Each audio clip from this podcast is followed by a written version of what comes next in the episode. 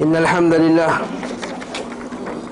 نحمده ونستعينه ونستغفره ونعوذ بالله من شرور أنفسنا ومن سيئات أعمالنا من يهده الله فلا مضل له ومن يضلله فلا هادي له وأشهد أن لا إله إلا الله وحده لا شريك له وأشهد أن محمدا عبده ورسوله أما بعد الحمد لله kita berkumpul lagi dalam majlis yang kedua dalam membaca kitab Zadul Ma'ad Persediaan atau bekalan bagi kita menuju ke akhirat kelak.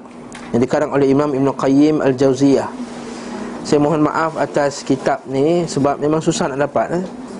Sebab saya tak menyangka kuliah ni akan seramai ni ya? Saya sangka kuliah ni lebih kurang 15 ke 20 orang je.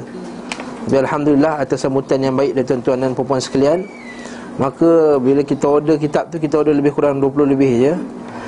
Jadi Yang tuan-tuan nak ambil tu lah Jadi uh, Kitab yang menyusul akan datang Lebih kurang 3-4 minggu lagi lah ha, Sebulan lagi InsyaAllah.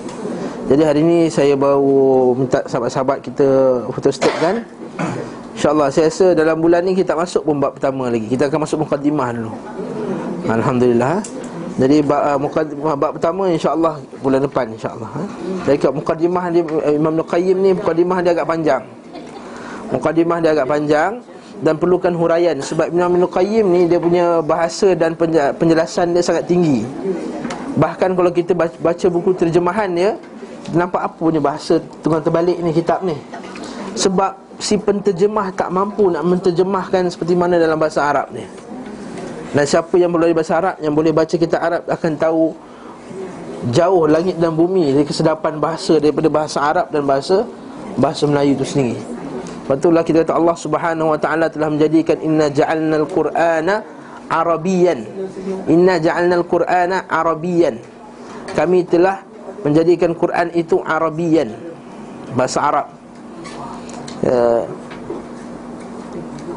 Quran Arab ayat lain Allah kata Quran mubin. Dalam bahasa yang jelas mubin. Sebab Allah Taala telah menurunkan Quran dalam bahasa Arab kerana kecantikan bahasanya dan kejelasan maknanya ha? kecantikan bahasa dan kejelasan makna kadang-kadang bahasa kita ni atau bahasa-bahasa orang bukan bahasa Arab ni bahasanya sedap tapi maknanya jauh daripada makna yang dia dimaksudkan ada pun bahasa Arab kita akan tengok dia punya makna tu kena dengan kecantikan bahasa tu tak sama oleh sebab tu kitab ni dia memerlukan kepada penjelasan. InsyaAllah kita dah baca Alhamdulillah kita dah baca pada kuliah yang lepas Muqaddimah Muhaqqiq Muqaddimah Muhaqqiq Iaitu orang yang mengedit Bukan mengedit Orang yang memeriksa kesahihan Ataupun yang mengkaji kitab ni Muhaqqiq Dan kita telah masuk kepada bab dalam Apakah hukum beramal dengan hadis da'if kan kalau tuan-tuan ingat lagi apa hukum beramal dengan hadis dhaif? Lupa. Minggu lepas saja. Ha? Apa hukum beramal dengan hadis dhaif? Ha? Boleh tak kita pakai hadis dhaif? Ha? Ha, Abang Rahman. Boleh tak pakai hadis dhaif? Ha? Tak boleh secara mutlak ke ataupun dibolehkan dalam beberapa bab? Ha, apa bab yang boleh tu? Ha. Ha? Dalam bab apa yang boleh? Ha? Fadilat amal. Ustaz Syawal tak jawab ada ustaz ha? ha, apa yang boleh? Dalam bab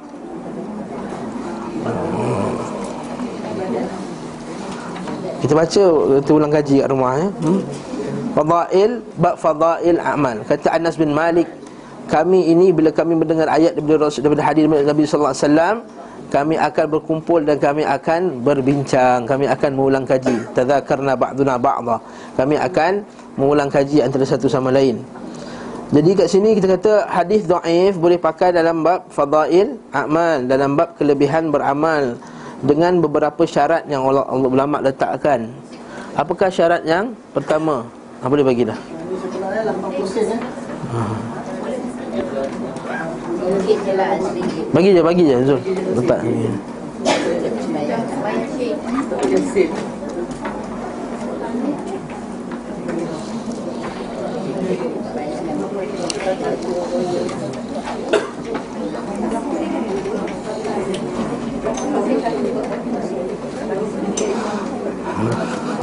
Okay, patah balik Apa syarat beramal dengan hadis tadi? Dibenarkan beramal dengan hadis dhaif dalam bab fadail amal. Tetapi ada beberapa syarat yang kita mesti kita mesti penuhi. Oh, nota ini telah mengganggu konsentrasi. Lagi dulu.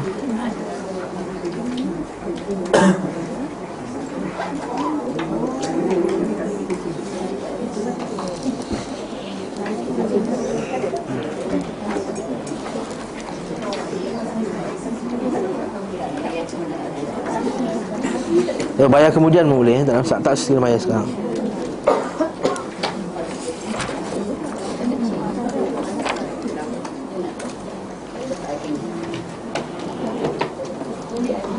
Apakah syarat yang diletakkan ulama kalau nak beramal dengan hadis dhaif tadi? Ulama letakkan beberapa syarat. Yang pertama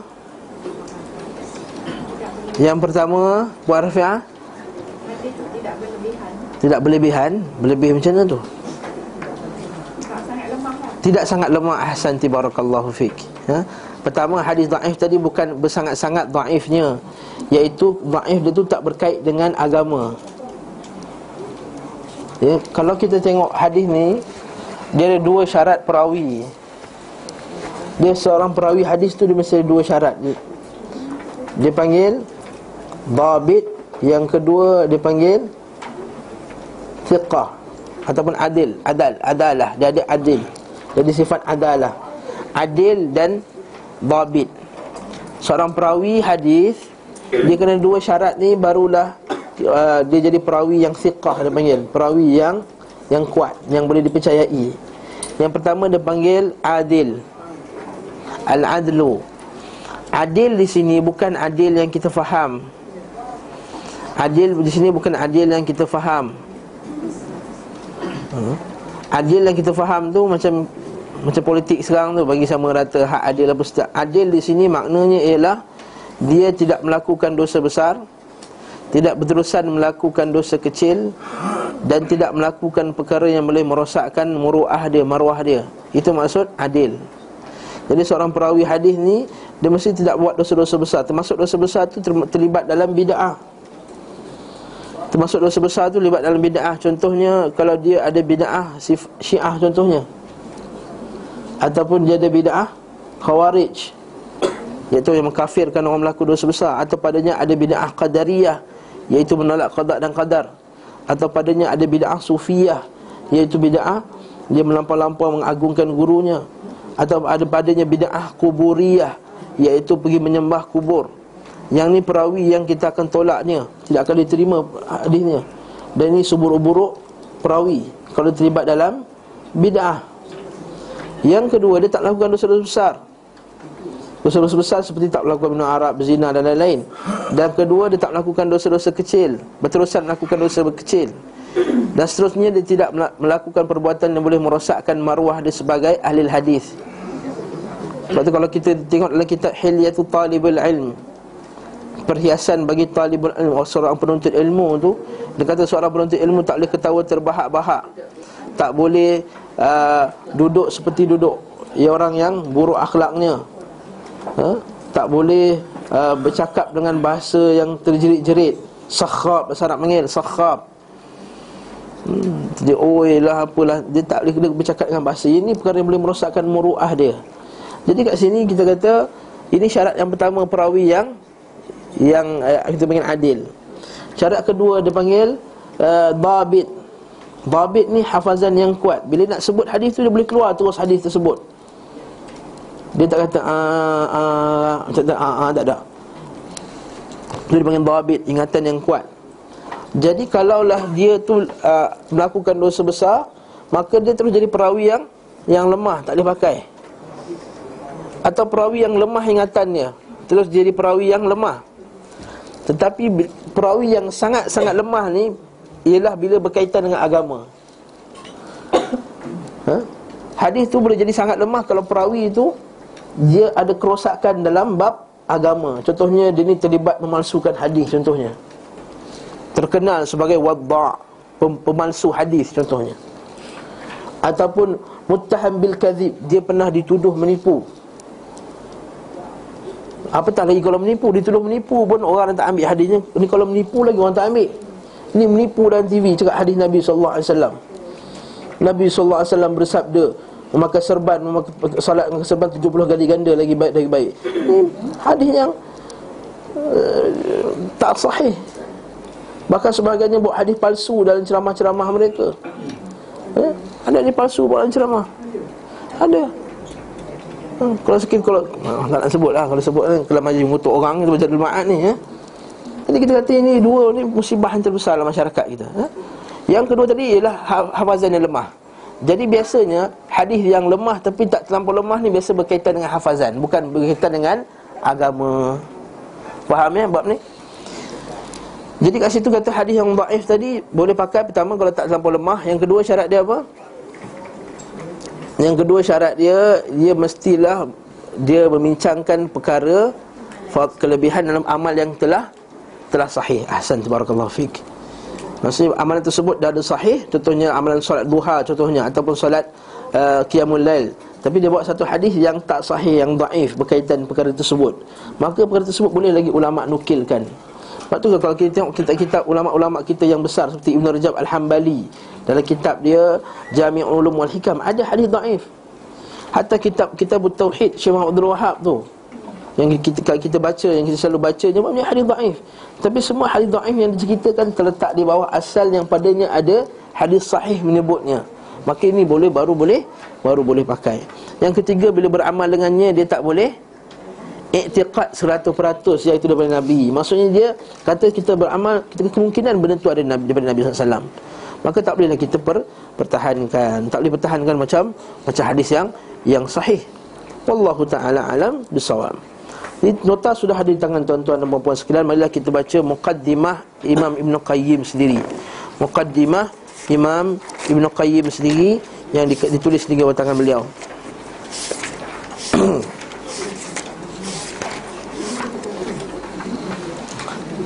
Pengantar penulis kan? Boleh nak situ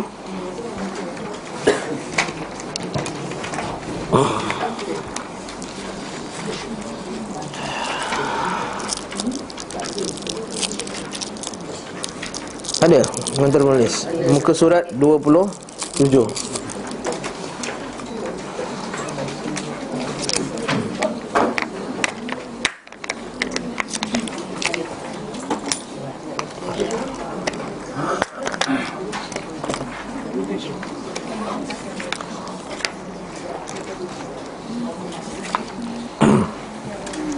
Bismillahirrahmanirrahim. Kalau dalam bahasa Arabnya Ada bismillah eh?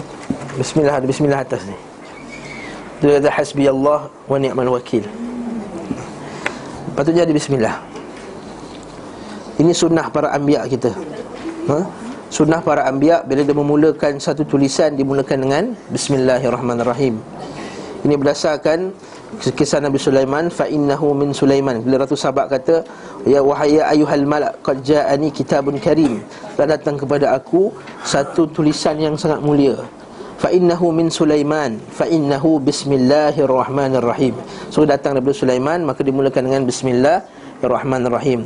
Ini juga sunnah uh, Nabi kita Muhammad sallallahu alaihi wasallam bila dia hantar surat kepada Maharaja Rom dia tulis Bismillahirrahmanirrahim min Muhammad Rasulullah sallallahu alaihi wasallam ila azimir Rom. Dari Nabi Muhammad sallallahu kepada pembesar-pembesar Rom sesungguhnya aslim taslam masuk Islam masa kamu akan akan selamat. Jadi kat situ bismillahirrahmanirrahim. Satu guru kami dahulu kalau kita hantar assignment tak bismillah dia akan buang assignment tu. Hmm? Awal-awal lagi eh? Dia akan kita dah punya lah betul kan. Kata ambil balik assignment awak ni. Kita pun betul. Apa yang salah ni? Dah check habis dah. Kita hantar balik. Ambil Dia tak cakap dia diam je. Hantar. Berkali-kali Kali kata Kamu tak tengok ke? Kamu minta di Bismillahirrahmanirrahim. Ha? Jadi Ini sunnahnya. Hasbi Allah wa ni'mal wakil. Cukuplah Allah Sebaik-baik Wakil. Alhamdulillahi Rabbil Alamin. Segala puji bagi Allah apa beza puji alhamdu? Bahasa Arab ni puji dalam bahasa Arab ada dua. Satu hamdu satu madhu. Satu hamdu ha mim dal. Satu madhu mim dal ha. Mim dal ha. Ha, Madhu. Satu hamdu Kalau hamdu kita pujinya atas sifat Kalau kalau hamdu kita pujinya atas Kebesaran dan keagungan yang dia lakukan Kebaikan yang dia lakukan. Kehebatan. Kalau madhu puji itu sekadar puji Bagi sifat yang tidak ada ikhtiar baginya. Maksudnya bukan atas perbuatan dia. Contohnya Cantik hamba Allah tu. Ha? Jadi kita puji dia cantik. Cantik tu bukan ikhtiar dia Bukan perbuatan dia. Cantik tu memang Allah Ta'ala telah jadikan dia. Cantik itu dia panggil Madhu. Tapi kalau kita kata Bagus je ni Rajin datang mengaji kat San Taklim. Yang ni kita kita ham Hamdu. Ha, Itu biasa beza bahasa Arab. Satu madhu satu hamdu. Dan hamdu ini bila ada al Alhamdu maka dia hanya maksudnya lil istighraq. Maksudnya hanya untuk meliputi segala bentuk pujian. Bila ada al meliputi segala bentuk pujian yang ini hanya layak untuk Allah Subhanahu wa taala. Sebab tu kita kata alhamdu lak. Tak kita kata tu segala puji bagi kamu tak boleh. Sebab alhamdu hanya layak untuk Allah Subhanahu wa taala. Rabbil alamin segala puji bagi Allah Tuhan sekalian alam. Kalau kita nak syarahkan Rab tu Boleh makan setengah jam lagi. Tapi Rab tu Kita kata Rab itu ialah Pemilik, pentadbir Maksud lagi Pencipta Al-Alamin. Yang ini boleh rujuk surah Al-Fatihah. La Rabbil Alamin maksudnya Pencipta Pemilik Dan pentadbir Al-Alamin Alam sekalian alam Kenapa alam dia tulis banyak? Al-Alamin. Macam-macam alam ada. Alam manusia, alam jin, alam haiwan, alam alam dan manusia kita belajar di sekolah dulu kan? Ala alamin wal aqibatu lil muttaqin dan pengakhiran yang baik bagi orang yang bertakwa. Wala udwana illa ala zalimin. Dan tidak ada permusuhan kecuali terhadap orang-orang yang zalim. Yakni akidah al wala dan al bara iaitu haram kita bermusuh dengan orang yang yang beriman haram kita bermusuh dengan orang yang beriman. Ya, bayangkan dalam Islam memboikot saudaranya pun telah haram apatah lagi bermusuh. La yahillu li, li, la yahillu li muslim an yahjura akhahu fawqa thalath. Tidak halal bagi seorang muslim untuk memboikot saudaranya tiga, lebih dari tiga hari. Kalau boikot pun telah haram maka apakah lagi memusuhi? Haram memusuhi orang Islam. Yang seterusnya wala ilaha illallah. Dan tiada sembahan yang layak disembah melainkan Allah al-awwalina wal akhirin sembahan orang yang permulaan dan orang yang pengakhiran Wa qayyum Qayyum maksudnya apa? Wa qayyum Ha, qayyum kita baca ya dalam buku ni kata apa? Pengatur langit dan bumi kan. Qayyum ni bukan sekadar pengatur. Qayyum ni penjaga, pentadbir yang menjaga qayyum. Lepas tu kita ada dua nama Allah Taala yang paling besar. Al-Hayyu Al-Qayyum. Segala sifat baik kepada pada manusia, kehebatan pada fizikal manusia itu apa kepada Allah taala itu boleh kita rujuk pada hayyu. Yang hidup. Yang hidup maksudnya yang tak tidur, yang tak makan, yang tak perlukan kepada benda-benda ni semua. Al-Qayyum maksudnya yang, menjalankan tugasnya. Si penjalan tugas mesti mempunyai skill-skill yang yang patut dia ada. Mesti ada sifat-sifat yang patut dia ada. Al-Qayyum. Maksudnya sifat apa sifat apa? Maksudnya al-alim yang bijaksana. Al-khabir Mak merujuk pada sifat Al-Qayyum Kalau la ta'khuzuhu sinatun wala naum Kita baca Allahu la ilaha illa huwal Hayyu Al-Qayyum Dua nama ni Iza du'iya bihi ajab bila dia, dia berdoa dengan dua namanya mustajab Sebab tu dalam hadis yang sahih Nabi kata apa? Ada dua nama Allah Bila kita berdoa dengan dua nama ni Maka doa itu mustajab Iaitu apa? Al-Hayyu dan Al-Qayyum sebab tu Allah Taala telah membuka dua sifat apa ada, ada menyebut dalam dua surah yang terbesar dalam Al-Quran iaitu Al-Baqarah dan Ali Imran dengan ada dua ayat ni. Ada dua ayat ni. Pertama dalam surah ayat kursi. Pertama adalah ayat kursi Allahu la ilaha illa huwal hayyul qayyum dan juga ada pada surah Ali Imran pada ayat-ayat awal. Alif lam mim Allahu la ilaha illa huwal hayyul hayyul qayyum. Itu maksud dia. Jadi kat sini qayyum iaitu yang mentadbir yang menjaga dan semuanya al-qayyum. Qayyum apa dia? Qayyum samawati wal ardin. Iaitu yang mentadbir menjaga langit dan bumi. Maliki yaumiddin, penguasa hari pembalasan.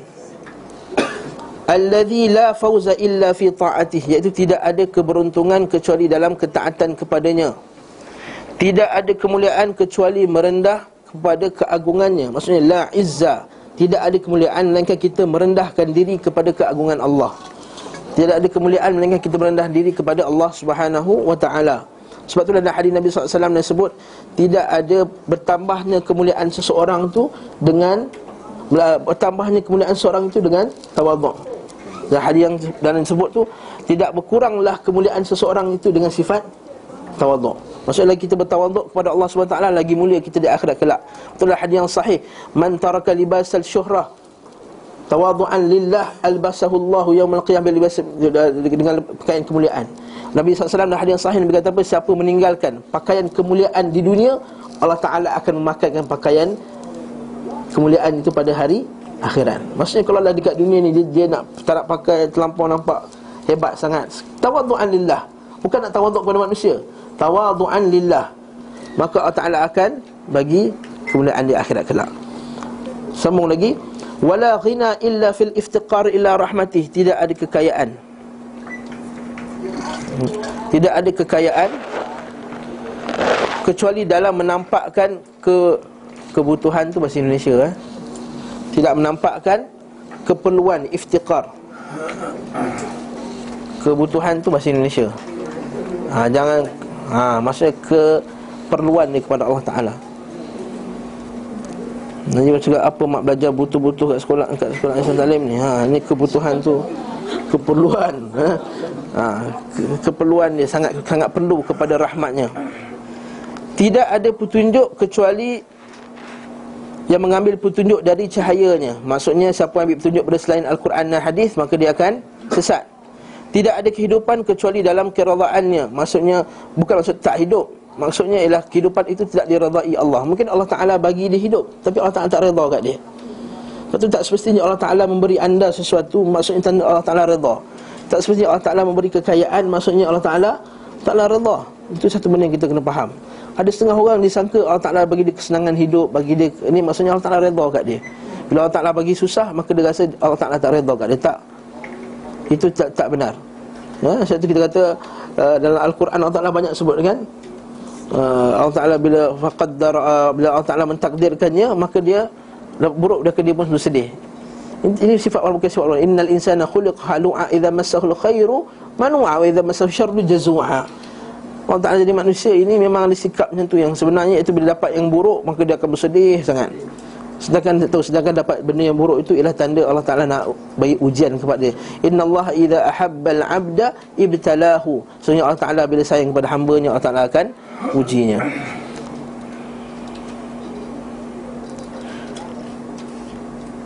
Tidak ada kenikmatan kecuali dalam kedekatan kepadanya. Hmm? Tidak ada kenikmatan melainkan bila kita dekat dengan Allah Subhanahu wa taala. Sebab kita tak rasa benda ni sebab tu kita tak dapat nak nak menterjemahkannya kenikmatan tersebut. Sebab tu kita rasa nikmat pada benda yang selain daripada Allah Taala. Sebab tu kita mencari nikmat pada benda-benda keduniaan, betul tak? Kita nak cari nikmat kita pergi bercuti jauh-jauh, betul tak? Kita nak cari nikmat kita mencari benda yang boleh uh, uh, me, menyeronokkan kita dalam benda-benda keduniaan. Kita cuba cari TV yang paling bagus, kita cuba cari uh, percutian yang paling mahal dan yang paling selesa sekali sebab kita cari nikmat. Sedangkan bagi hamba Allah SWT yang saleh itu, yang beriman itu, dia akan mendapat nikmat itu pada pada berdekatkan diri kepada Allah. Jadi sebab kita tak dapat benda ni, sebab tu kita cari benda lain. Lepas tu Nabi SAW kata dekat Bilal Bila Bilal nak dah, dah tiba waktu salat Nabi kata Ya Bilal arihna bis salah Arihna bisalah Rihatkanlah kami dengan salat. Maksudnya bagi Nabi SAW Dan orang yang beriman itu Salat itu satu bentuk rihat Bagi kita salat itu benda yang sangat Berat. Rasa macam ada beban. Lepas salat tu lega. Lega tu bukan sebab lega Seronok bersolat tu. Lega sebab Allah terlepas. Macam satu beban. Sebab itulah ini beza kita dengan Dengan orang lain. Sebab tu kita minta Allah SWT Ampunkanlah kita atas Kelemahan kita ini tidak ada kebaikan bagi hati dan keberuntungan selain ikhlas untuknya dan mengesakan kecintaan baginya. Maka tidak ada kebaikan bagi orang yang hatinya melainkan ikhlas kepada Allah. Bayangkan semua benda dia buat kerana Allah. Dia memberi kerana Allah. Menahan diri kerana Allah.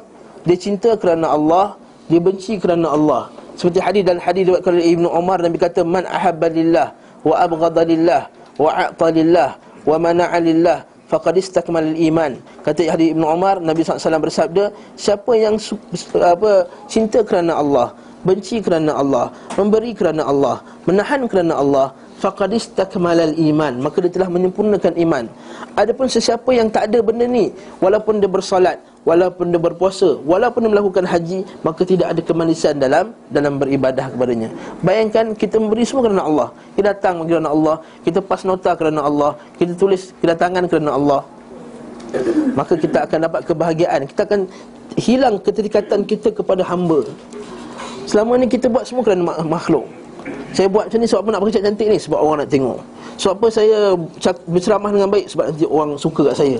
Sebab apa awak beri sedekah ni Sebab nanti orang kata saya ni ini semua menyebabkan kita terikat dengan makhluk. Kita menjadi hamba, hamba makhluk. Kita kata hamba makhluk, kita beribadah kerana makhluk.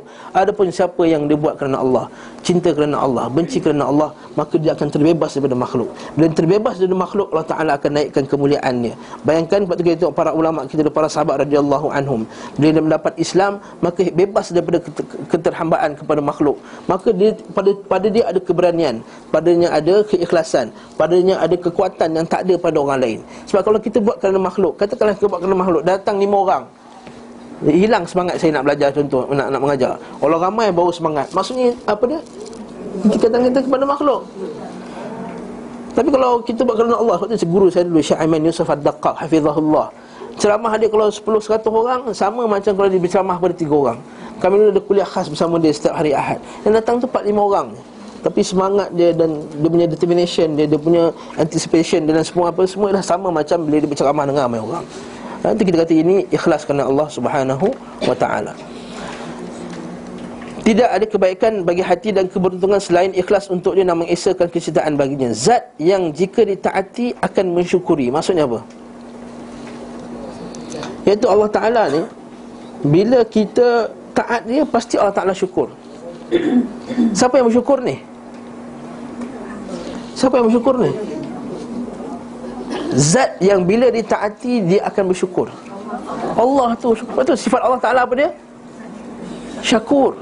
Salah satu sifat Allah ialah syakur. Allah Taala ni dia bukan macam kita kadang-kadang buat baik kita nak balas pun Betul tak? Allah Ta'ala ni ialah syakur Maha bersyukur Maksudnya maha berterima kasih Kalau kita buat baik ke Allah Pasti Allah akan balas Itu benda yang kita kena ingat Pasti Allah Ta'ala akan balas Walaupun dia tak dapat balasan di dunia Allah Ta'ala akan bagi balasan di, di akhirat. Lepas tu benda ni kita kena tanam akidah dembab ni. Banyak orang buat kebaikan di dunia tak disebut. Memang banyak orang. Dia tolong masjid tak sebut nama dia. Tak ada tak ada pun nama dalam buku apa tu. Apa yang buku tu. Apa nama aku tak disebut ni? Hai cik. Ha? Terima kasihlah bila buat ucapan tu kepada fulan dan fulan. Dia tak sebut nama aku. Ha. Tapi kalau kita buat kerana Allah kata tak apa. Aku tak, tak nak disebut lebih baik. Tu Abdullah Al-Mubarak satu ulama yang hebat dia kata aku suka pergi tempat yang aku tidak dikenali. Itu kata Imam Syafi'i rahimahullah. Dia kata apa? Dalam dalam dalam dia kata Aku suka orang ambil ilmu daripada aku. Tetapi dia tak disebahkan kepada aku. Sebab itulah bila kita baca kitab Imam Syafi'i Kita sebut Imam Nawawi Kita sebut Imam Imam-Imam uh, Ar-Ramli Kita sebut ulama-ulama yang besar ni Ibn Qayyim Sedangkan mereka semua ambil imam daripada imam Ilmu daripada Imam Syafi'i Tapi Imam Syafi'i tak sebut pun namanya Sebab itu doa Imam Syafi'i Sebab dia nak keikhlasan Dia bukan nak nak nama Seterusnya bila dia didur didurhakai dia memberi taubat. Allah Taala Tawwab. Allah Taala Tawwab bila didurhakai dia memberi taubat dan ampunan. Jika dipanjatkan doa dia akan mengabulkan. Ha? Idza du'iya bihi ajab. Allah Taala pasti akan kabulkan doa. Sama ada dikabulkan sekarang ataupun disimpan akhirat kelak ataupun dan tiga cara Allah dia akan angkat musibah daripada seseorang tu. Itu cara Allah Taala mengabulkan. Jadi kalau dia minta Ferrari tak dapat dapat dah 30 tahun doa minta Ferrari tak dapat. Itu Allah Taala mungkin nak simpankan Ferrari untuk akhirat kelak. Mungkin Allah alam. Boleh tak minta Ferrari? Boleh tak? Ya. Ha? Boleh. Dalam hadis yang dalam hadis dalam kitab Ibnu Rajab Hambali dia sebut satu hadis. Dia kata Allah Subhanahu Wa Taala ni suka kita berdoa walaupun kita minta tali kasut. Walaupun kita minta tali Tali kasut Dalam hadis tu walaupun hadis tu ada kebaifan Tapi Nabi kata hadis tu Walaupun minta tali kasut Allah Ta'ala suka Cuma elakkan takalluf Berlebih-lebih dalam melampau dalam berdoa Melampau dalam doa ni macam mana? Ya Allah Tuanku berikan aku, anak aku kejayaan Dalam peperiksaan UPSR ha, Cukuplah macam tu. Dapat 5A Boleh tak 5A minta 5A Boleh dapat minta 5A Tapi jangan detailkan. Biarlah BM dia 95 Ya Allah. Bas Matematik dia 97 Ha, 99 ha, Itu melampau. Macam juga minta suami. Mintalah suami yang salih. Ya Allah berilah aku suami yang salih. Yang muka dia macam Chinese look sikit. Lepas tu tinggi dia tak tinggi sangat. Dia sederhana saja. Supaya bila duduk sebelah aku tak nampak beza sangat. Ha, Macam tu lah ha, Itu uh, ta'addi fi doa Itu ta'addi fi doa Ya kita boleh minta benda yang kecil Tapi jangan ta'addi fi doa eh? Kemudian jika dipersembahkan amalan nescaya memberi ganjaran. Segala puji bagi Allah yang sifat rububiyahnya disaksikan semua makhluknya. Sifat rububiyah ni apa dia?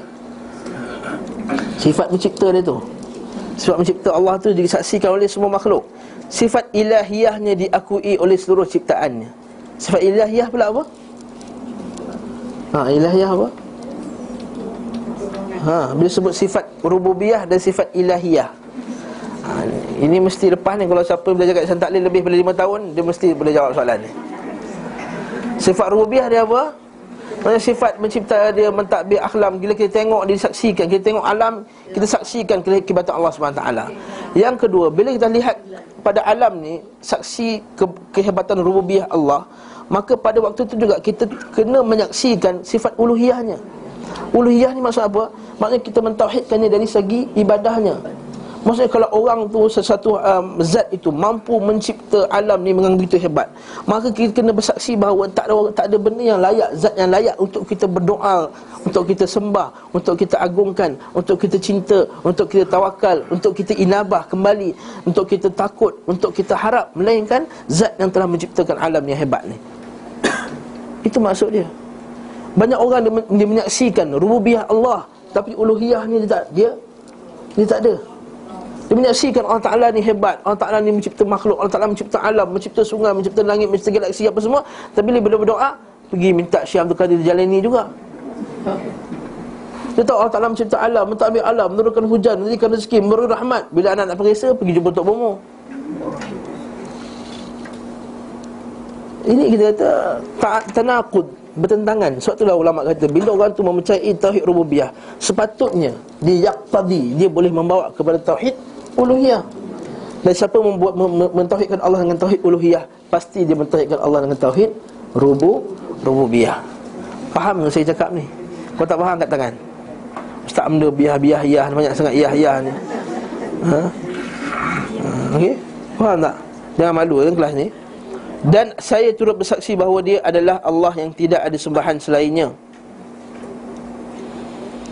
Nasyhadu an la ilaha illa ghairuhu illallah wala ilaha ghairuh. Dan semua yang dia tampakkan berupa keajaiban ciptaannya dan keunikan tanda-tanda kebesarannya maha suci Allah dan pujian untuknya sebanyak jumlah ciptaannya. Alhamdulillahillazi adada khalqihi wa ridha nafsihi wa zinata arshihi wa midada kalimatih. Ini doa yang Nabi ajar kan? Bila, bila tengok isteri dia berzikir macam-macam pakai batu semua nak nak zikir banyak-banyak dia kata aku ajar kau satu zikir yang Alhamdulillahilladzi adada khalqihi wa ridha nafsihi wa zinata arshihi wa midada kalimati.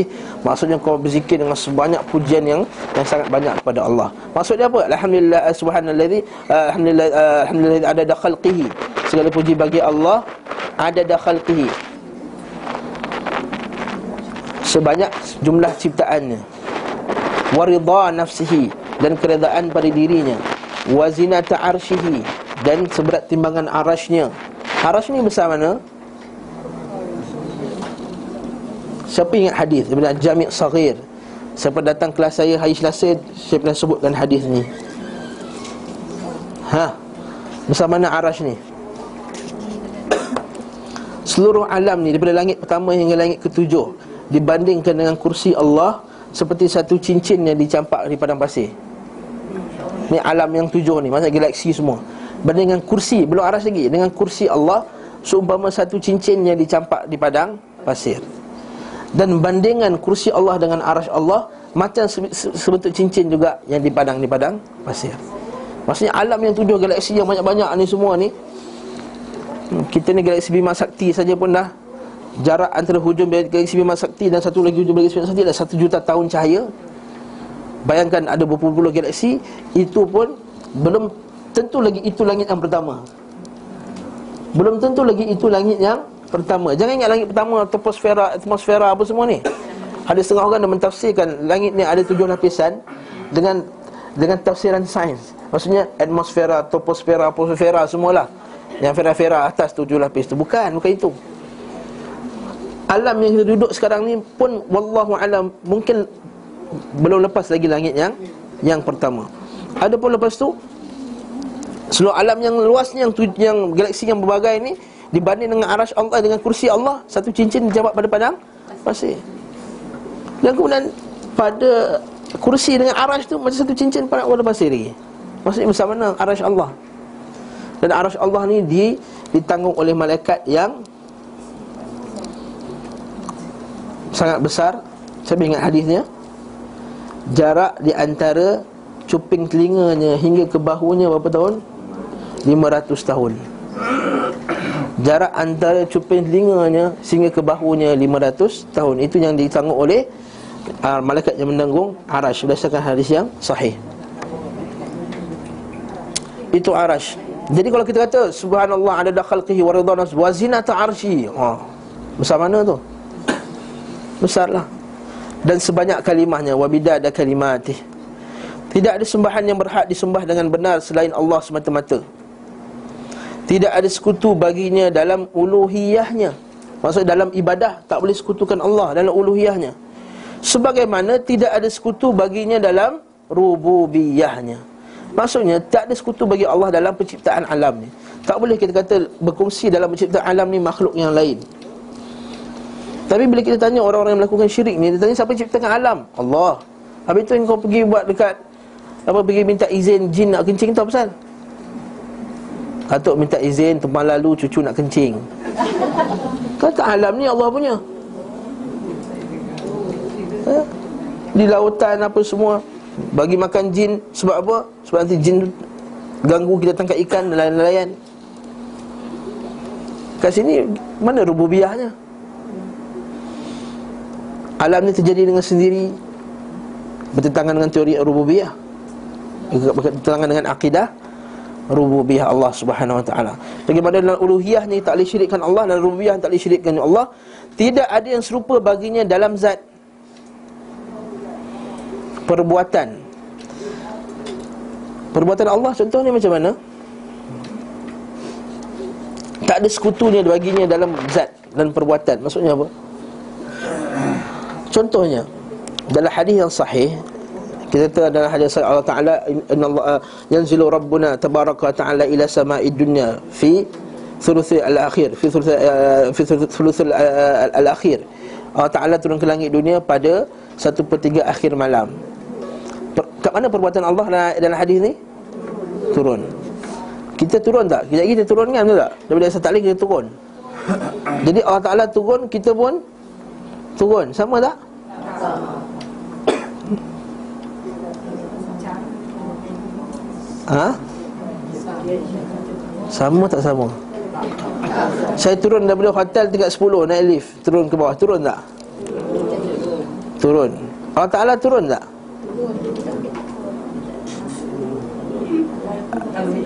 Ah, apa dia, apa dia, apa dia? Ni belakang lah Betul Zuhara lah, jangan Ustaz, Ustaz Fadil lah Ha? Ah, itu baru betul sahih Cara ni kita tak tanya Tapi makna turun tu kita isbatkan. Jangan kita tolak makna turun tu. Bukan turun. Ha, Tak boleh. Kalau kita kata dia bukan dia tak turun Maksudnya kita dah bertentangan dengan Firman Allah. Kalau kita menolak perkataan turun tadi Mana kita telah menolak sifat Allah Perbuatan dia. Tapi yang kita Cara turun tu yang kita tak Tak tahu. Ha, Itu sahih. Kita tak mentakifkan Sebab tu kita kata Para ulama salaf bila dia sebut kita tidak mentakwilkan sifat Allah Iaitu kita tidak mentakwilkan caranya. Kita tidak memikirkan caranya. Bukan hakikat makna tersebut. Sebab kalau kita tolak makna hakikat makna turun tadi Maksudnya kita tak tahu makna turun tadi. Maksudnya dia bukan turun lah. Tak tahu makna turun. Jadi apa asal Allah Ta'ala sebut turun? Maksudnya kita telah menafikan Lafaz yang Allah dan Rasulnya pakai Seolah-olah Bila Allah dan Rasulnya bercakap dengan bahasa yang kita tak boleh Faham Saya bagi satu lagi contoh Apa lagi perbuatan Allah? Apa? Ah, ketawa Allah Ta'ala ketawa melihat hambanya Yang bunuh dan yang dibunuh duduk masuk syurga Macam mana boleh? Yang dibunuh masuk syurga Yang membunuh masuk syurga Yang membunuh tu asalnya pergi berjihad Dia bunuh orang dia ah, Sorry, yang dia pergi perang dia pergi berjihad Dalam masa pergi tu dia mati Dia masuk syurga tak? Yang dia berjihad dengan tu asalnya kafir Masuk Islam Masuk syurga tak? Masuk syurga Jadi Allah Ta'ala ketawa melihat dua-dua ni akhirat kelak Bukankah dulu para sahabat radhiyallahu anhu macam Khalid Al-Walid Nabi perang tak? Kalau Khalid Al-Walid pernah perang dengan orang Islam tak? Pernah. Pernah bunuh orang Islam tak? Pernah. Tapi sekarang dia dalam syurga. Maksudnya Allah Taala Taala ketawa melihat dia ni. Dulu dia bunuh orang Islam, yang terbunuh tu masuk syurga, syahid. Dia dulu yang kafir asalnya bunuh tu masuk syurga juga. Atau Allah Taala ketawa dalam hadis sahih dan sebut dalam hadis tu Allah Taala ketawa melihat dua-dua ni. Sekarang ni perkataan ketawa tadi. Nak terima ke tak perkataan ketawa? Terima ke tak perkataan ketawa? Allah Ta'ala ketawa tak? Tapi kaifiat cara ketawa. Jangan sama ketawa macam kita. Ha ha Macam tu Tak boleh sama. Itu kaifiat. Allah Ta'ala sifat dia Cinta. Inna Allah yuhibbul ladhina yuqatiluna Yuqatiluna fi sabilih. Allah Ta'ala cinta pada hamba yang ber, ber, berperang pada jalannya. Cinta tak? Allah Ta'ala cinta tak? Kita cinta tak? Cinta Sebab tu kita kata Perkataan cinta juga nafikan Sebab tu kita nama Mungkin sifat tu sama Tapi hakikat tak boleh Sama. Begitu juga dengan sifat yang lain. Bila Allah Ta'ala kata dia mendengar. Kita mendengar tak? Yes. Kita Allah Ta'ala alim. Kita alim tak? Maka kita mengetahui lah. Bila Allah Ta'ala sebut Bila Allah Ta'ala lahirkan Allah Ta'ala sebut dalam Quran Bila Nabi Ibrahim dapat anak Yahya kan? Ishak. Seri Ishak. Dapat anak Ishak Allah Ta'ala kata bi ghulamin alim dengan budak yang alim. Allah Ta'ala bagi gelaran tu alim. Allah Ta'ala alim dah. Dia alim tapi Allah Ta'ala bagi gelaran juga Ishak dengan gelaran alim. Maksudnya nama sama. Tapi hakikat dia tak sama. Lepas tu dalam bahasa Melayu dia tambah maha aje. Dalam bahasa Melayu nak bezakan dia tambah maha. Sebenarnya dari segi makna Alim, alim, ejaan sama Mana ada maha, mana ada syarat mim alif ha alif Maha, alim, mana ada Jadi kat mana, kat mana perbezaan tu Sebab kita tahu pada Allah Ta'ala dia ada la, la, apa, Laisa kamithlihi syai'un wa huwa samiul basir. Tak ada siapa yang serupa dengannya dan dia Maha mendengar lagi Maha melihat. Nampak tak Allah Taala sebut dalam ayat tu? Laisa kamithlihi syai'un. Tak ada siapa yang serupa dengannya tetapi dia melihat dan mendengar. Eh? Sama tak? Allah Ta'ala kata Tak ada siapa yang serupa dengannya Tapi dia melihat dan mendengar. Kalau kita fikir logik balik ayat ni Kita melihat dan kita mendengar. Maksudnya Allah Ta'ala Tak melihat dan tak mendengar. Eh Kalau kamu kata Allah Ta'ala tak melihat dan tak mendengar Maksudnya kamu menyembah Si bisu dan si pekak eh, Si buta dan si pekak. Jadi dalilnya kita kata Yes Mendengar tu Allah Ta'ala mendengar. Melihat Allah Ta'ala melihat Tapi tak sama. Lepas tu ini maksud dia. Iaitu tidak ada serupa bagian dalam zat Perbuatan Maupun Sifat-sifatnya. Faham tak? Mukadimah ni. Allah maha besar dengan sebesar-besarnya. Segala pujian bagi Allah dengan selayak sebanyak-banyaknya.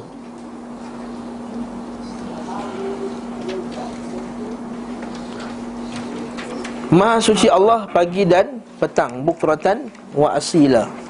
Maha suci bagi zat yang bertasbih Untuknya langit dan penghuninya. Maksudnya apa? Maksudnya semua alam ni sebenarnya sedang bertasbih kepada Allah subhanahu wa ta'ala. Binatang, bintang dan garis edarnya Falaknya lah. Bumi dan penduduknya lautan dan ikan-ikannya, bintang-bintang dan gunung-gunung, pepohon-pepohonan dan binatang, bukit-bukit dan anak bukit, semua yang basah dan yang kering, serta setiap yang hidup dan yang mati.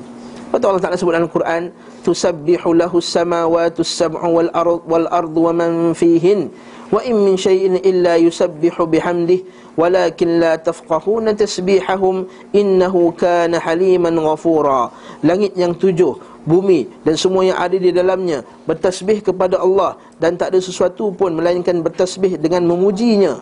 Dan tak ada satu benda dunia melainkan semua puji Allah Subhanahu Wa Taala tetapi kamu tak mengerti tasbihnya.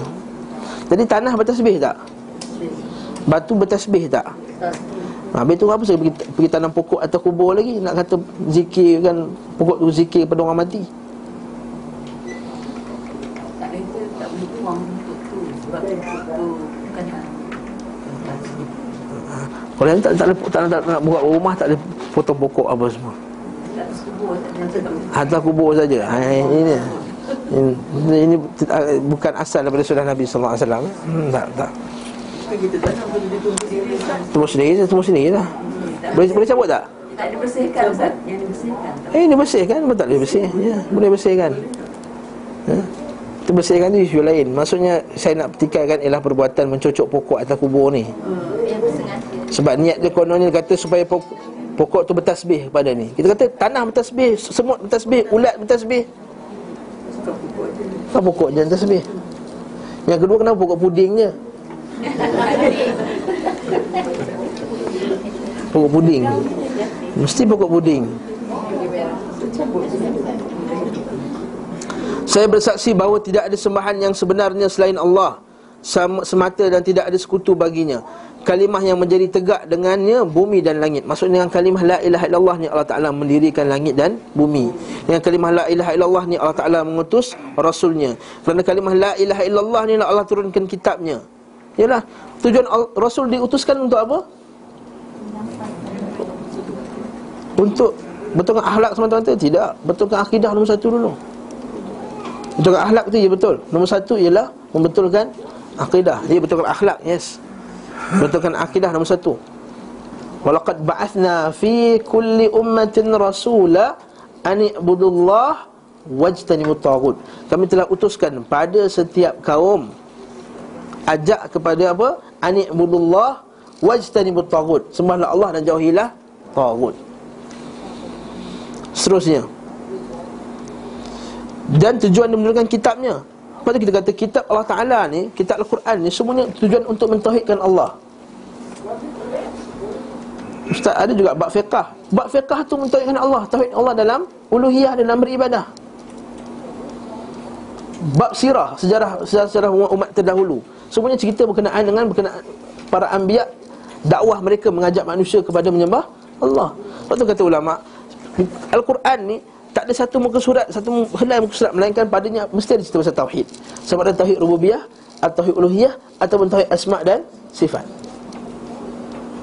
Tak ada satu muka surat melainkan padanya ada penceritaan berkenaan tauhid. Lepas tu Syekh bin Bas rahimahullah tanya, apakah kitab tauhid yang terbaik? Dia jawab Al Al-Quran. Al-Quran. Sambung. Dan meletakkan syariat-syariatnya kerana kalimah itu ditegakkan timbangan. Timbangan apa ni? Timbangan apa ni? Timbangan mizan amal akhirat kelak. Diletakkan catatan-catatan. Kita punya catatan amal. Setelah ditegakkan pasar kat sini oh, Pasar pula. Ditegakkan syurga dan dan neraka. Dengan kalimah ini Ciptaan terbahagi menjadi mukmin Dan kafir serta baik dan fajir. Dengan kalimah Allah Ta'ala ilah ilallah Kita tahu siapa yang beriman Siapa yang kafir. Siapa yang baik Siapa yang jahat macam mana dengan kalimah la ilaha illallah kita tahu orang tu baik ataupun jahat? Maksudnya siapa yang mentahkikkan, merealisasikan makna sebenar kalimah la ilaha illallah, maka dia akan jadi orang yang baik. Sebab contohnya orang tak buat maksiat sebab apa? Dia faham Allah Taala tu ada Tuhannya, rububiyahnya. Dia sedar Allah Taala melihat dia, mentadbirnya, menguasai dirinya, tahu apa yang berjalan dalam dirinya, maka takkah itu akan mendorongnya kepada menyembah Allah?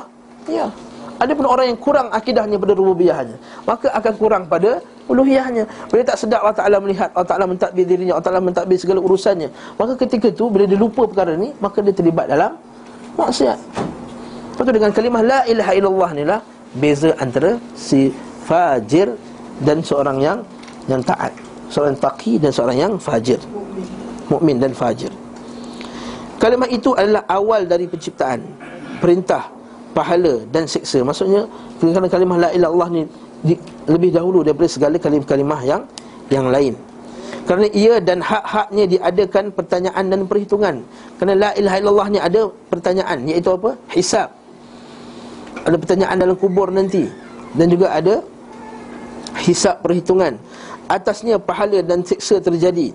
Kiblat dipancang Iaitu kiblat kita dan asas-asas agama diletakkan. Dengan sebab kalimah itu pedang-pedang jihad di dihunus. Umar tu an uqatilan nas kata Nabi aku diperintah untuk memerangi manusia sehingga dia mengucapkan la ilaha illallah.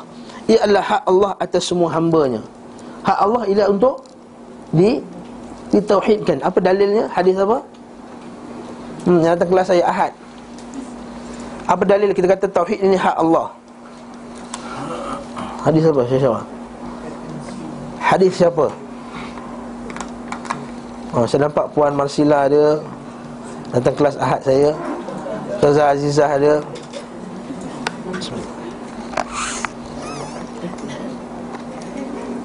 Puan Mai ada.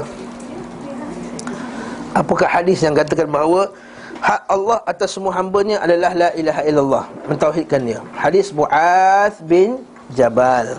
Hadis Mu'ath bin Jabal Satu hari Nabi SAW naik Himar.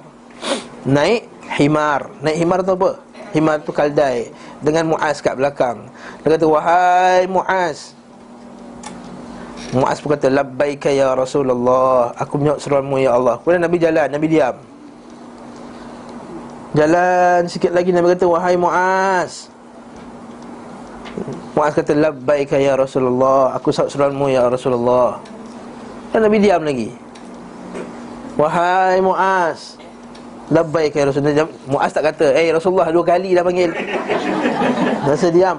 Ha, Ini adab. Adab seorang anak murid kepada gurunya. Labbaik ya Rasulullah. Atadri ma haqqullahi ala ibad Wa haqqul ibadi ala Allah? Kau tahu tak Wahai Muaz Apakah itu hak Allah ke atas hambanya? Iaitu yang patut kita penuhi dan apakah hak hamba ke atas Allah? Apakah hak yang kita dituntut daripada Allah Subhanahu wa taala? Wa haqqul ibadi 'ala Allah an ya'buduhu wa la yusyriku bihi syai'a. Iaitu kita menyembahnya dan tidak mensyirikkan Allah dengan sesuatu pun. Ini hak Allah. Ha, sebab itulah kita kata apa dosa orang musyrik terbesar? Orang musyrik selalu tanya kat kita orang kafir Kenapalah orang kafir yang baik ni masuk neraka juga? Selalu tanya kita. Baik eh Manda Teresa ni bukan main baik lagi. Asal masuk neraka juga? Kalau dia kafir lah Kalau dia mati kafir Kita kata sebab dia telah melanggar hak Allah yang paling Paling besar Iaitu tidak tidak tidak mensyirikkannya. Itu penyembah yang tidak mensyirikkan dengan satu pun. Itu dia kata hakullah Kemudian Apakah hak hamba akan atas Allah? Apakah yang kita boleh tuntut daripada Allah subhanahu wa ta'ala? Iaitu An la yu'adzib man yaku man yashhadu an la ilaha illallah. Iaitu Allah Ta'ala tidak akan mengazab siapa yang mengucapkan La ilaha illallah. Ini dalil yang terbesar bahawa Hak Allah ke atas hambanya adalah La ilaha illallah Ia adalah hadis tadi diriwayatkan oleh Muslim dan Bukhari. Ini adalah kalimah Islam dan kunci negeri keselamatan. Negeri keselamatan mana? Akhiratlah syurga. Tentangnya akan ditanya orang-orang terdahulu dan orang yang kemudian. Kemudian bawah itu dikata Tidak akan bergeser kedua kaki hamba pada hari kiamat Hingga ditanya tentang dua kalimah syahadat Maksudnya tidak akan bergerak kaki hamba tu sedikit pun akhirat kelak Melainkan akan ditanya berkenaan dengan dua kalimah syahadah kedua kaki seorang hamba tidak akan bergeser di hadapan Allah Subhanahu wa taala sehingga diajukan dua pertanyaan. Yang pertama, apakah yang dahulu kamu sembah? Yang kedua, apakah sambutan kamu terhadap para utusan? Itu sambutan kita terhadap para rasul. Jawapan pertanyaan yang pertama adalah realisasi la ilaha illallah. Tiada sembahan yang sebenarnya layak melainkan Allah bagi dari segi pengetahuan pengakuan baik pun pengamalan maksudnya kita ni mengucapkan la ilaha illallah tu mesti ada dari segi pengetahuan pengakuan mulut maupun pengamalan. Ini maksud dia dalam ulama ahli sunnah kata iman itu ialah tasdik dengan hati, pengiktirafan dalam hati kena sebut dengan lidah dan kena dilakukan dengan amal. Sebab tu ahli sunnah kata amal termasuk dalam iman. Amal termasuk dalam iman. Siapa yang mengeluarkan amal daripada iman, maka dia terkeluar daripada ahli ahli sunnah wal jamaah. Terkeluar daripada hadis Nabi wasallam. Sebab kita semua sepakat bahawa dalam ahli sunnah Siapa yang meninggalkan amalan yang wajib Maka dia akan diazab Siapa yang meninggalkan perbuatan amal Yang menyebabkan dia terkeluar daripada Islam Maka dia akan terkeluar daripada Islam Kita bukan macam akidah sebagai manusia Yang mengatakan bahawa amal itu hanya pelengkap keimanan Maksudnya kalau tak beramal Dia beriman lagi. Tapi dia Tak lengkap iman. Tak. Kita kata ada amalan-amalan. Ya pelengkap kepada keimanan. Contohnya amalan sunat. Tapi ada amalan-amalan Ia kalau kita ditinggalkan Dia meninggalkan, menghilangkan asal iman kita terus. Asal iman. Maksudnya kalau kita tinggalkan Tak ada iman langsung baginya. Contoh Solat. Sama meninggalkan solat? Kira dia terkeluar daripada Islam Mengikut pendapat yang sahih. Ada perkara yang kalau dibuat Akan menghilangkan asal iman Seperti perbuatan syirik dan lain-lain. Dia tak boleh kata jangan tengok kepada amalan aku Yang penting hati. Ini tak betul. Dia tengok pada luaran air. Tengok dalaman air tau. Dalaman air tak sama dengan luaran air. Mana boleh? Ini Bukan Islam. Huh? Itu itu bukan daripada Islam. La ilaha illallah ni tahqiq dia, merealisasikannya mestilah dari segi pengetahuan. Kita tahu apa sifat Allah apa semua. Yang kedua, pengakuan dengan mulut. Yang ketiga, pengamalan. Amalan dengan dengan fizikal. Lepas tu dalam Quran sebut illal ladzina amanu wa amilus solihat. Fadkhulul jannah bima kun, bima kuntum ta'malun dan masuklah syurga dengan apa yang kamu telah lakukan, amalkan. Amal amal dan amal. Jawapan yang kedua pula realisasi iaitu apa soalan yang kedua tadi? Apakah sambutan kamu terhadap utusan? Jawapannya ialah realisasi wa anna Muhammadan Rasulullah. Baik dari segi pengetahuan, pengakuan, kepatuhan dan ketaatan. Maksudnya pengetahuan kita kenal Nabi wasallam, pengakuan kita saksikan dengan mulut bahawa kita sayang Nabi Muhammad wasallam dan ketika kepatuhan patuh Nabi Muhammad wasallam dalam perkara yang kecil, yang besar, yang zahir dan yang batin dan ketaatan kepada Nabi sallallahu alaihi wasallam. Faham dah tu? Seterusnya diwajibkan kepada para hamba mentaati Rasul sallallahu alaihi wasallam. Saya bersaksi bahawa Muhammad adalah hamba dan utusannya. Kepercayaannya terhadap wahyunya. Dalam bahasa Arab aminu ala wahyi amin. Kepercayaannya bahasa Arab amin. Apa maksud kepercayaannya terhadap wahyunya? Apa maksud dia? Kepercayaannya terhadap wahyunya maksudnya Allah Taala telah mengamanahkan wahyu ini kepada Nabi Muhammad sallallahu alaihi wasallam untuk menyampaikannya kepada umatnya maksudnya jika Nabi SAW ialah orang yang amanah pasti Nabi telah menyampaikan segala bentuk ajaran Islam kepada umatnya. Maka tak boleh seseorang mendakwa ada ilmu yang Nabi rahsiakan daripada umatnya. Nabi telah sampaikan semua. Lepas tu hadis yang sahih Nabi kata tidak ada perkara yang merapatkan kamu kepada syurga melainkan aku telah jelaskannya kepada kamu. Dan tidak ada perkara yang mendekatkan kamu kepada neraka melainkan aku telah melarang kamu mencegah kamu daripadanya. Maksudnya setiap apa yang nabi dah ajar itu dah dah komplit sekiranya kita mendakwa ada ajaran nabi yang tak lengkap ataupun kita tak sebut dalam lidah tapi dalam perbuatan kita kita buat amalan-amalan yang kita sangka pelengkap kepada ajaran Islam maka kita telah mendakwa bahawa Nabi SAW tidak tidak amanah. Nabi Allah SWT sebut dalam Quran, Ya ayyuhar rasul, baligh ma unzila ilaik. Wahai rasul, sampaikan semua yang telah aku sampaikan kepada engkau. Wa illam taf'al, fama ballaghta risalatah. Kalau kamu tak buat, wahai Muhammad, kamu tak sampaikan risalah aku. Maksudnya Nabi dah sampaikan. Pada hari Arafah Kan Nabi SAW dia kata kepada umatnya uh, Kepada hambanya Adakah aku telah sampaikan semuanya? Maka sahabat-sahabat kata Ya Rasulullah, ya Ya Rasulullah. Nabi Allah Nabi pandang kat langit Allahumma syhad Wahai Muhammad, ya, wahai Allah Saksikanlah bahawa aku telah menyampaikan Semua ajaran Islam Islam dah lengkap. Dia tak payah berhajat kita kepada ajaran-ajaran tambahan. Tak berhajat kepada kita kepada amalan tambahan yang Nabi tak pernah hajar. Tak berhajat kita kepada Yasin Malam Jumaat. Tak berhajat kita kepada benda-benda yang bukan daripada Menyambut malam nisfu Syaban. Tak berhajat kita menyambut malam apa ni? Tahun baru ni Muharram, oh Muharram. Tak berhajat kita doa awal tahun dan akhir tahun. Nabi tak pernah hajar benda-benda ni semua. Tak berhajat kita kepada berharap pada malam pada malam tu malam Rasul. Tak berhajat kita kepada benda-benda yang Nabi tak ajar ni sebab semua yang merapatkan kita kepada syurga Nabi dah Nabi dah ajar. Tak berhajat kita kepada selawat syifa Tak berhajat kita kepada semua benda ni semua Kita tak berhajat kepada ini semuanya Allah salli ala tibbil qulubi wa dawaiha Nabi tak pernah hajar Para sahabat tak pernah hajar Imam-imam kita yang besar tak pernah hajar Bahkan fatwa daripada Perlis telah mengatakan Selawat tersebut ialah Selawat yang boleh mengundang kepada syirik ha. Selawat syifa Ha? Eh? Sehingga sekarang ni di lidah-lidah manusia selawat syifa lebih dibaca daripada selawat Ibrahimiyah.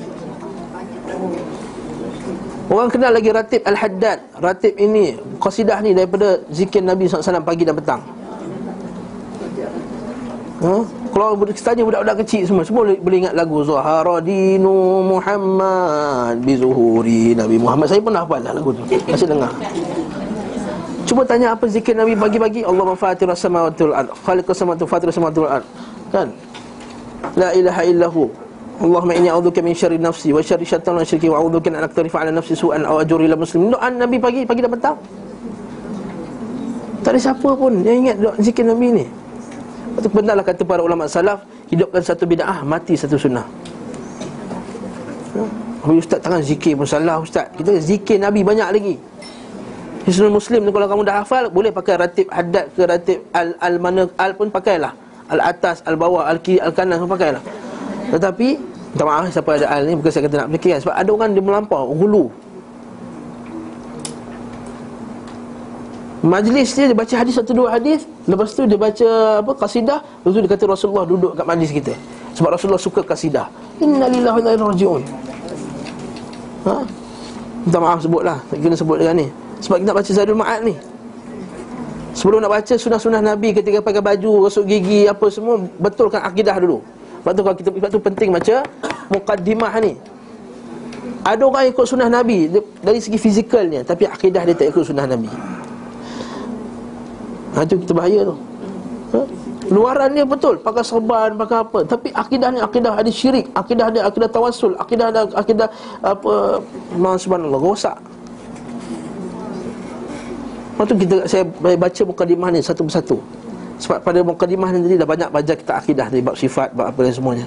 Ya? Sebab tu kita kata aminu ala wahyi dah sampaikan semuanya yang terbaik di antara ciptaannya. Maksudnya yang terbaik.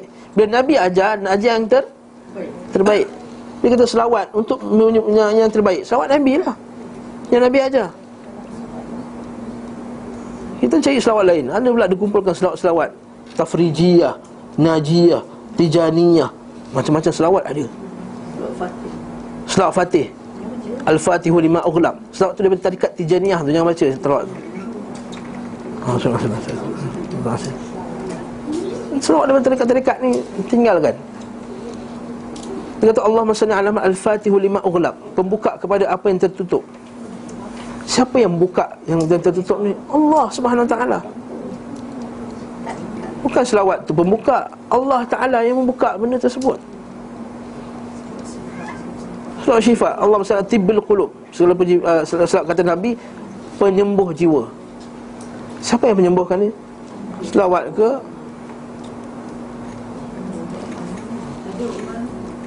Kita hati-hati ya Bab-bab ni semua ya? Dan duta antara duta Duta dalam buku ni Safir Safir maksudnya orang tengah di antara dirinya dan hambanya Maksudnya dirinya yang pertama tu siapa?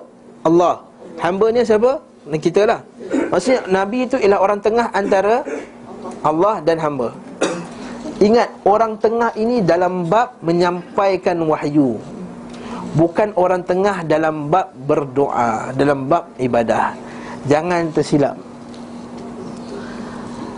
Perkataan ni jangan disalahgunakan. Oh maksudnya bila kita berdoa, kita kena melalui Nabi Muhammad wasallam.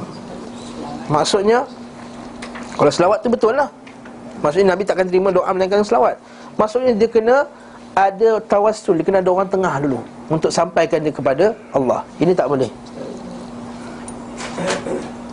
Lepas tu tak boleh kita kata Ya Rasulullah Selamatkan kami Ya Rasulullah Tak boleh Berlaku dalam hadis yang sahih dalam ada satu hadis ada seorang sahabat kata, "Aghithna ya Rasulullah."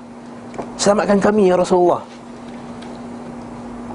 Nabi kata, "Adakah kamu nak jadikan bagi aku ini sekutu bagi Allah?" Aj'altani lillahi niddan wa huwa khalaqak. Adakah kamu nak jadikan aku ini sekutu bagi Allah? Innama la yustaghathu bi, innama yustaghathu billah. Sebenarnya tidak orang beristighathah itu minta pertolongan daripada ku.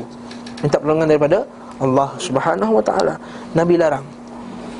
Kadang-kadang hujah mereka ni dia kata apa? Ustaz, kita bukan ni minta ke Rasulullah. Kita kata kat Rasulullah supaya Rasulullah sampaikan. Ah ini duta tadi. Ah ini duta tadi. Melalui Rasul ini duta. Ini duta. Ini kita kata ada orang tengah. Kalau Rasulullah pun tak boleh, apatah lagi Kalau Rasulullah pun tak boleh buat macam tu, apatah lagi Orang lain Apatah lagi Tok Syekh-Tok Syekh mereka Melalui Syekh Melalui sikit fulan Melalui sikit Alan Fulan dan Alan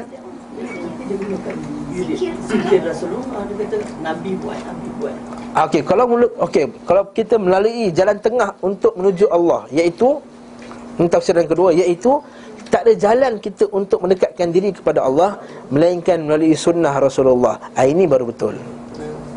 Ini baru betul. Tak ada jalan kita untuk mendekatkan diri kepada Allah Melainkan kena melalui sunnah Rasulullah SAW Bukannya tak ada jalan kita untuk berdoa kepada Allah Melainkan kena melalui Nabi Ha, ini tak boleh. Faham tak perbezaan maksud saya ni? Yang pertama dari segi amalan Iaitu amalan kita tak boleh mendekatkan diri kepada Allah Melainkan kena ikut cara Nabi. Itu maksudnya duta. Bukan kita berdoa Kita kena melalui Rasulullah. Tak boleh.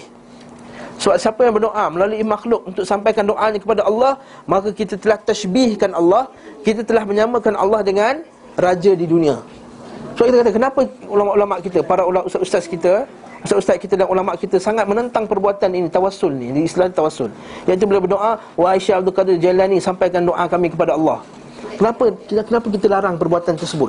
Kerana perbuatan tersebut kita telah mengkiaskan Allah Taala dengan raja di bumi. Iaitu kalau kita nak jumpa raja, nak jumpa PN Datuk Najib Tun Razak Boleh tak kita terus kata Besok kita pergi tu pejabat nak jumpa? Tak. Kita kena orang tengah Buat appointment apa semua Jadi dia kata Golongan dia kata Macam tu juga kita. Kita ni banyak dosa. Doa terus ke Allah Tak boleh. Kalau doa terus Allah Ta'ala tak terima. Sebab kita ni banyak Dosa. Jadi kita kena melalui orang yang soleh ni. Orang soleh ni yang boleh sampaikan doa kita. Inilah syirik. Syirik. Ha? Hindu macam tu, Buddha macam tu, Syiah macam tu Ayatullah Ali Ashirazi. Saya ada video dia dalam dalam ni. Dia bagi ceramah dekat Dia kata, dia kata, Wahai Pengikut-pengikut pecinta-pecinta Ali sekalian Dia kata. Kita ini banyak dosa. Oh dia pakai ayat dia cara dia cakap pun Perasaan Dosa kita banyak. Nak bertemu kepada Allah Allah Ta'ala takkan mengabuli doa kita. Kita kena melalui hamba-hambanya yang saleh Seperti Ali, Fatimah, Hasan, Husin Sebab itulah sebenarnya bila kita sebut Ali Bila kita sebut Hasan Kita sebut Husin Bukan maksud kita Ali, Hasan, Husin Tapi maksud kita ialah Allah ha, Sama Sama Sama macam syirik Macam Ali Orang musyrikin dulu Orang musyrikin kata apa? Ma na'buduhum walladzina takhadhu min dunihi awliya dan orang yang mengambil selain daripada Allah itu sebagai pelindung. Apa kata? Ma na'buduhum. Kami tak jadikannya melainkan illa liqarribuna ila Allah zulfa. Melainkan nak jadikan apa mendekatkan diri kami kepada Allah dengan sedekat-dekatnya. Orang musyrikin nak dekatkan diri kepada Allah. Tapi cara dia salah. Cara dia melalui berhala-berhala sembahan-sembahan tadi. Dan dia sangka perbuatan dia betul Betul ke Ustaz? Ya betul. Abu Jahal bila dia nak bunuh Nabi Muhammad SAW Dia sebut demi Allah. Demi Allah aku akan bunuh Muhammad. Eh demi Allah pula. Sebab dia sangka perbuatan dia betul. Dia sangka Allah Ta'ala telah melantik di kalangan Makhluknya Hamba-hamba yang boleh mendekatkan diri kepadanya. Itu yang kita kena faham masalah ni Masalah Tauhid. Sebelum nak masuk masalah sunat tadi Masuk masalah Tauhid ni dulu Kemudian apa lagi? Kena uh, Kalau macam bintik macam alangkah indah Nabi kalau Nabi ada waktu ni macam nak timbul rasa rasa Ah itu tak ada masalah kata macam ba- bagusnya kalau Rasulullah ada sekarang. Ah itu tak masalah. Tapi jangan ya Rasulullah. Kalau engkau ada sekarang ya Rasulullah. Jangan cakap macam tu. Ah, eh? Adakah Allah Ta'ala mendengar rintihan kita tu? Adakah Allah Ta'ala mendengar rintihan kita? Lepas tu kenapa tak minta Allah Ya Allah ya Tuhanku Aku berintih kepadamu ya Allah Atas apa terjadi pada umat Patutnya pada Allah kita minta Ya mungkin seorang dia melampau dalam mengungkapkan rasa rindu kepada Nabi. Ha ini Sebab tu kita kata cara sayang, cara rindu kepada Rasulullah sallallahu alaihi wasallam tak ada jalan melainkan kita kena ikut jalan para sahabat radhiyallahu anhum. Rindu Rasulullah bukan bukan rindu-rindu macam rindu-rinduan kita kepada kekasih kita. Buat nyanyi, buat apa betul tak? Para sahabat adalah orang paling rindu Agaknya Abu Bakar dan Umar tak rindu Rasulullah kan? Mereka paling rindu Rasul Tapi dia tak buat lagu Buat lagu tak? Dia buat lagu main gitar ke Tampal ke mana-mana Tak ada Ataupun dia ingat muka Rasulullah tu dia lukis Ada tak? Tak Dia buat patung Rasulullah Tak ada Tak buat Dia ikut sunnah Nabi SAW Dia belajar hadis Dia belajar semua Itu cara rindu Rasulullah SAW ha, eh? Kita, faham maknanya perkataan dari ungkapan dari uh, Kita boleh-boleh kita ungkapkan rindu tu kepada Dengan cara selawat Nabi SAW Cara ini yang betul? Orang sekarang dia melampau Dia buat lagu. Dia buat lagu Buat lagu sekian dan fulan apa semua. Tapi sunnah Nabi tak ikut. Hatta pada lagu tu pun dah melanggar sunnah. Hatta pada lagu tu pun telah melanggar Sunnah dengan main alat muzik dan segala sebagai alat musiknya. Yang Nabi telah haramkan. Sayakunu fi ummati Maistahilluna al-hirra wal-harira wal-ma'azif. Akan pada umatku nanti orang yang menghalalkan perzinaan Menghalalkan sutera bagi orang lelaki. Dan menghalalkan alat-alat muzik. Macam mana kamu kata kamu nak Ni zikir terapi diri waktu maghrib tu? TV ah, Tak sebut lah. Buat TV nanti. Zikir terapi diri tapi pakai alat muzik. Inna lillahi wa inna raji'un. Datang ni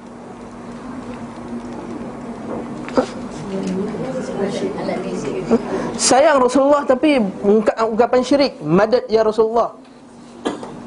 Disebut madad ya Rasulullah. Pertolongan ya Rasulullah Pertolongan. Madad ya Rasulullah dan syirik. Apa benda yang paling Nabi benci? Apa benda yang paling Nabi benci? Syirik. Syirik. Cuma kita kena faham Nombor satu Nabi paling benci syirik Abu Hurairah radhiyallahu anhu pernah tanya Nabi sallallahu alaihi wasallam, "Ya Rasulullah, man as as'adun nas bi syafa'atika ya Rasulullah? Manakah manusia yang paling berbahagia dengan syafaat kamu ya Rasulullah?" Maknanya orang yang paling berhak dapat syafaat Nabi siapa? Orang paling buat nasyid? Eh, tidak. Yang paling besar serban ni? Tidak, bukan. Bukan orang ni, bukan orang ni. Siapa orang paling besar sekali? Dia kata as'adun nas bi syafa'ati yaumal qiyamah man qala la ilaha illallah sadiqan min qalbi atau khalisan min qalbi. Siapa yang mengucapkan la ilaha illallah benar-benar dalam jiwanya dan tak ada padanya syirik, tidak ada padanya benda-benda yang merosakkan akidah. Macam mana kalau mengucap la ilaha tapi dia buat benda ni? Ha? Jadi kalau boleh kita elakkan Para sahabat radhiyallahu anhum Saya Tak ada riwayat yang kata Ya Rasulullah, Ya Rasulullah Tak ada Mereka mungkin pernah merintih Kalau lah Rasulullah ada Mungkin ha, Pernah sekali Ummu Aiman menangis kan? Menangis Rasulullah meninggal. Dia menangis Rasulullah meninggal. Abu Bakar, Abu Bakar dengan Umar Ziarah dia. Kenapa kau menangis wahai Ummu Aiman? Sedangkan kau tahu Rasulullah telah dapat apa yang dia dapat. Maksudnya Rasulullah dapat kehidupan yang bahagia ke atas tu. Apa Ummu Aiman kata? Kami sedih bukan sebab sebab tu. Kami sedih sebab terputusnya wahyu. Amat para sahabat iman dia asas dia iman kepada Allah tu Ceritaan kepada Nabi tu asas dia ialah iman kepada Allah. Lepas tu bila eh, para sahabat dia faham konsep ni. Faham konsep bahawa cinta dari Rasulullah Tak boleh lebih kepada syirik Sampai tahap boleh syirik kepada Allah. Lepas tu ada hadis Aisyah radhiyallahu anha. Yang sedang pergi lah jauh dah ni Takkan tak habis mukadimah Hadis Aisyah radhiyallahu anha. Aisyah kata aku, Kalau aku tidak ingat akan nasihat, nasihat Rasulullah SAW Iaitu Apa dia? Kubur tidak dizahirkan Dan Sahih Bukhari Nabi kata apa? Laknat Allah ke atas pembina kubur Laknat Allah, laknat Allah ke atas Yahudi dan Nasrani Bila, di, bila matinya orang saleh Dia akan bina binaan atas kubur Orang yang saleh tadi Jadi Aisyah radhiyallahu anha kata apa? Kalaulah aku tak ingat akan nasihat Rasulullah ini Aku dah zahirkan kubur Nabi dah Sebab kubur Nabi kat mana? Dekat rumah Aisyah radhiyallahu anha Sebab kecintaan para sahabat kepada Nabi SAW Sebab kecintaan sahabat kepada Nabi tu Aisyah kata aku nak zahirkan kubur dia. Tapi sebab apa? Sebab para sahabat radhiyallahu anhum Aisyah ni faham Hak Allah bertemu dengan hak Rasul. Mana hak ditamakan? Hak Allah. Hak Rasul untuk dicintai, untuk disayangi, untuk dimuliakan. Tapi bila bertemu dengan hak Allah Iaitu tidak disyirikkan Iaitu tidak beribadah kepadanya Maka kita mendepankan hak Hak Allah. Ini Aisyah faham bab ni Walau la qawla Rasulullah SAW La ubriza qabrah Kalau bukan kerana kata Nabi SAW Saya aku akan menzahirkan kubur Baginda SAW Sikit lagi boleh habis ya diutus membawa agama yang sempurna, Islam dan sempurna dan manhaj yang lurus. Manhaj yang lurus. Manhaj itu apa? Hmm. Manhaj itu kaedah beragama. Ini kita kena belajar, kaedah beragama. Manusia sekarang dia beragama tapi tak ada kaedah beragama. Apa contoh kaedah beragama? Datang hari Rabu kelas Ustaz Adli. Ha, contohnya ialah cara beragama. Contohnya kita kata ambil hadis yang sahih, cara faham agama ni faham para sahabat radhiyallahu anhum ha, ini kaedah-kaedah yang penting dalam beragama ada setengah orang dia sayang nabi habis semua hadis-hadis pun dia angkut hadis palsu pun dia angkut hadis sahih hadis yang dhaif pun dia angkut juga jadi tak ada kaedah dalam beragama. Sebab tu bila dia pakai Dia buat benda-benda yang khurafat dan syirik Atau benda yang bida'ah Dan dia kata ada hadis Nabi SAW yang buat.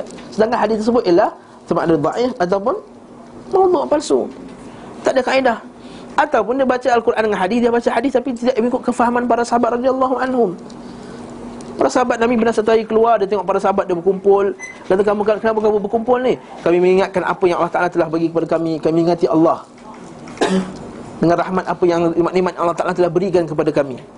Jadi Nabi kata Tidakkah kamu tak ada niat lain? Memang niat itu saja.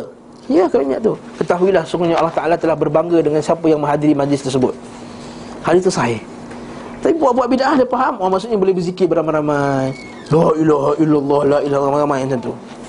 Sedangkan hadis tersebut maksudnya Kita duduk sama-sama bincangkan Apa nikmat Allah yang Allah tak nak bagi kita Dan aku dulu dulu sesat dulu Lepas SPM dulu Entah ke mana ke sana kemari Pergi mana pergi tok wayang Pergi main game apa semua. Kalau Allah Ta'ala selamatkan aku masuk aku dalam sekolah agama ni Alhamdulillah. Aku dulu mat motor, main motor berempit sekali mati Kawan-kawan aku seorang mati. Ketika tu aku insaf Alhamdulillah aku belajar agama. Aku dulu pergi masuk arkam Kemudian Allah Ta'ala tarik aku keluar masuk sunnah Datang yayasan taklim. Jadi betul Alhamdulillah Ini maksudnya mengerti nikmat Allah yang Allah Ta'ala bagi dia Bukan suruh berzikir Terjerit-jerit ramai-ramai macam tu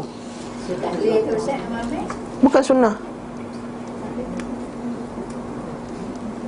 Kita kena sebut terang-terang ni Home ground saya kata kan Ni home stadium Jadi saya kata terang-terang bukan sunnah Nabi wasallam. Bertahlil mengucapkan la ilaha illallah sunnah. Tapi majlis tahlil bukan sunnah. Majlis tahlil bukan sunnah.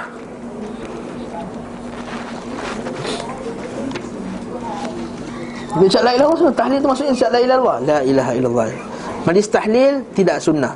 Kalau sesiapalah yang boleh bagi hadis Nabi wasallam ataupun daripada para sahabat radhiyallahu anhum ataupun daripada Imam Syafi'i ataupun daripada Imam Ahmad ataupun daripada mana imam bahawa lepas orang mati atau bila nak ingat mati nak sedekah pahala mereka berkumpul dan buat majlis tahlil silakan bawa kepada saya kita akan syarahkan hadis kita akan bincang kalau hadis Nabi sallallahu wa ra'si wal ain kata ulama kalau benda tu sahih dari Nabi SAW wa ala ra'si wal ain kami akan letak atas kepala kami. Hadis Nabi. Hadis yang lebih teruk lebih bukan lebih teruk lebih berat daripada tu kita boleh amalkan. Betul tak? Hal yang lebih lebih ringan. Kalau kita nampak macam tak logik pun kita amalkan juga. Lalat masuk dalam air, tenggelam itu boleh kita amalkan. Takkan macam la ilaha illallah kami tak boleh amalkan. Tapi sebabkan tak ada dalam Hadis Rasulullah SAW Tak ada dalam para sahabat Faham sahabat tak macam tu. Dan juga para ulama kita yang kibar tak buat macam tu. Apa yang bukan agama pada zaman tu Bukan agama pada zaman ni Kata Imam Malik rahimahullah. Apa yang bukan agama pada zaman tu Bukan agama pada zaman ni. Apa yang tak buat pada para sahabat dulu Bukan agama pada zaman ni. Dulu ramai tak orang mati zaman sahabat. Apa tak ramai pula? Perang sifin, perang apa semua Beribu-ribu orang mati. Para sahabat tu berlama-lama orang Beratus-ratus ribu yang meninggal Tak pernah sekali pun Nabi kata ha, Malam Jumaat kita kumpul ya Kita baca-baca Yasin sikit kita ratib sikit. Lepas tu aku bagi makan. Kita bagi makan. Tengoklah ada kambing ke apa ke. Tengok mana Nabi tu Ustaz Macam mana nak sedekah pahala? Ni datang tengah datang kuliah ni. Kita sedang menyedekahkan pahala ke rumah ayah kita. Balik kan ajar anak pula Sedekahkan lagi pahala dapat dekat mak ayah kita. Lagi banyak. Saya pernah tengok orang yang tak pernah Yang yang tak, patuh pada perintah Allah. Tapi bila time malam Diingatkan tarikh kematian mak ayah Dia bukan main lagi. Pergi beli yasin kat masjid India tu banyak-banyak Sedekah masjid. Ingat itu manfaat? Ingat itu manfaat? Akhirat kelak Mak dia akan dakwa dia balik Ataupun dia akan dakwa mak dia balik? Mak dia akan dakwa dekat dia balik. Allah Ta'ala akan bawakan saksi. Mak kata Kau dah tak ajar kan anak kau cara nak beramal? Aku dah ajar Rasulullah. Tapi dia sibuk nak pergi buat macam tu je Dia malah nak beramal. Ha, Mesti kita kena tengok Apa yang Allah Ta'ala akan dakwa. Sikit lagi, habis lagi 5 minit lagi. Allah mewajibkan para hamba. Allah Ta'ala Allah SWT mengutuskannya sebagai rahmat bagi semesta alam. Imam bagi orang bertakwa. Hujah bagi semua ciptaan. Kita sebut dulu kan, hujah. Allah SWT mengutusnya pada masa kevacuuman Rasul. Pada ketika ala fatrati minar Rasul. Ketika tak ada Rasul kan Allah memberi petunjuk ke, dengannya kepada cara yang sempurna dan jalan yang terang. Allah SWT mewajibkan pada hamba untuk mentaati sallallahu alaihi wasallam mengukuhkannya menghormatinya mencintainya melaksanakan hak-haknya. Allah menutup semua jalan ke syurga. Dengar ni. Allah menutup semua jalan ke syurga selain jalan Nabi SAW. Semua jalan kepada Rasul tertutup melainkan jalan Nabi SAW. Kata siapa ni? Kata para ulama salaf. Bukan kata Ibn Qayyim. Bukan Ibn Qayyim yang pertama kata benda ni. Sebelum tu lah ulama-ulama dah kata dah. Syurga tidak akan dibukakan kecuali melalui jalannya. Jalan baginda SAW Allah SWT melapangkan dada beliau SAW Meninggikan sebutannya. Sebab tu Allah Ta'ala Bila sebut Allah ni Mesti Allah Ta'ala sebut Muhammad. Betul tak? La ilaha illallah Muhammad Rasulullah Bila kita azan pun Asyadu an la ilaha illallah Asyadu Muhammad Rasulullah Ini kemudian kita minta Allah Ta'ala bagi maqam mahmud Kepada Rasulullah SAW kan ha? Sebab Nabi kata Siapa yang dapat azan baca uh, Allahumma rabba hazi da'wati tamah Salatul qa'imah habis-habis Nabi kata apa? Halat lahu syafa'ati yawmal qiyamah Halal baginya syafaatku akhirat kelak hmm? Jawab azan kemudian baca doa tadi dan menetapkan ha, kemudian menghapuskan dosa darinya ikut sunnah nabi boleh menghapuskan dosa dan menetapkan kehinaan serta kerendahan bagi yang siapa menyalahi perintahnya. Kata Nabi SAW uh, uh, man tasha ju'ilat zillatu was-sighar ala man khalafa amri. Dijadikan kerendahan dan kehinaan ke atas siapa yang melanggar sunnahku poin yang penting saya nak ambil kat sini ialah pada awal perenggan tadi. Allah mewajibkan kepada para hamba untuk mentaati beliau sallallahu alaihi wasallam.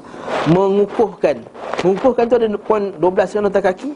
Letak bagi bawah. Lafaz mengukuhkan merupakan terjemahan dari kata ta'zir yang bermakna memenangkan dan membantu. Namun kata ta'zir juga bermakna celaan atas kecerobohan atau hukuman yang tidak ada ketentuannya. Jadi ta'zir yang pertama maksudnya ialah memenangkan dan membantu.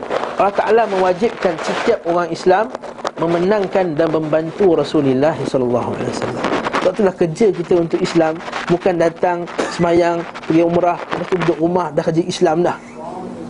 Masalah orang macam tu Saya dah pergi haji dah, umrah. Alhamdulillah, okey lah Buat apa sekarang haji? Tak ada apa kat rumah. Pagi-pagi nanti tarik suat khabar. Lepas tu hantar cucu pergi sekolah 15 balik Zuhur pergi semayang Baca Quran sikit. Itu bukan Muslim. Muslim mesti membantu sunnah Nabi. Ta'zir. Allah Ta'ala dalam beberapa ayat dalam Quran.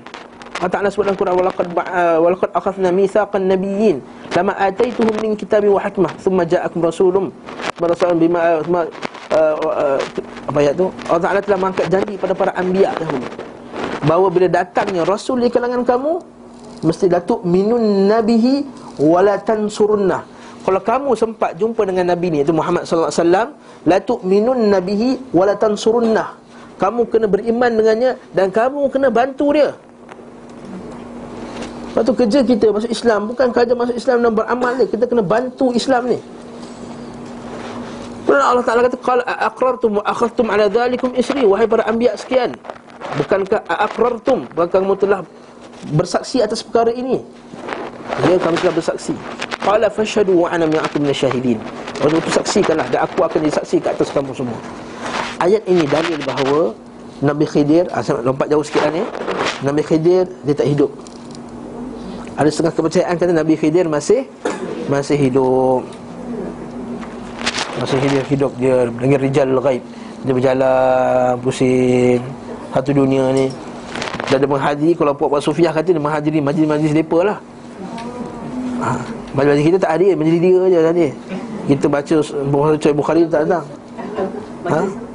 Majlis-majlis zikir doang lah Majlis burdah, qasidah doang lah ha, Dia kata Jawapan dia para ulama telah menjawab Kalaulah Nabi Khidir ada Masa zaman Nabi SAW Wajib tak Nabi Khidir tolong Nabi? Wajib Dia dia kena pergi perang dulu dia berjuang mempertahankan Nampak kan? Nabi Musa kata Allah Nabi kata Kalau Musa bin Imran hidup Dia akan turun dan dia akan ikut Nabi Muhammad SAW Dia akan ikut ajaranku Nabi Isa akan turun nanti. Nanzil Rabbina ila samai dunia. Kaifa bikum dan nazal bikum uh, Ibnu Maryam? Hakaman Allah Hakaman Mustafa. Dia akan hukum dengan, dengan adil. Dengan pakai Al-Quran dengan hadis. Nabi Isa turun Dia akan pakai Quran dengan hadis. Nabi Musa kalau turun Dia pakai Quran dengan hadis. Kenapa Nabi Khidir kalau hidup lagi?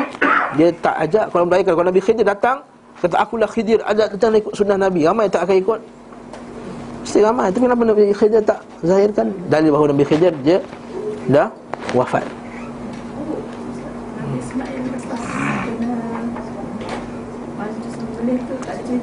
Tak jadi Itu kan sebelahan tak jadi. Sebelahan tak jadi. Ha, Tak ada sebelah itu tukar. Lepas tu dia membesar lah Kemudian dia bina Dia bina Kaabah apa semua ada kat dia berkahwin, dia kat dia berkahwin. Lepas tu dalam, dalam dia kata sesungguhnya Allah Taala telah memilih memilih di antara bani uh, anak-anak Ismail itu Bani Kinanah. Kita akan jumpa dalam, dalam kitab ni. Dan Bani Kinanah tu Allah Taala telah memilih puak sekian. Daripada uh, daripada puak ni Allah Taala telah memilih Quraisy. Daripada Quraisy Allah Taala telah memilih Abdul Muttalib. Daripada Abdul Muttalib Allah Taala telah memilih aku dan aku ialah sayyidu waladu Adam wala wala fakhar. Aku adalah anak Nabi Adam dan tidak ada tidak ada kesombongan bukan aku nak belagak tapi aku adalah penghulu anak Nabi Nabi Adam. Tu dia kita tu Nabi Nabi dia gelar Mustafa sebab dia ter, terpilih. Cukuplah sebelah 25 wallahu taala alam bisawab.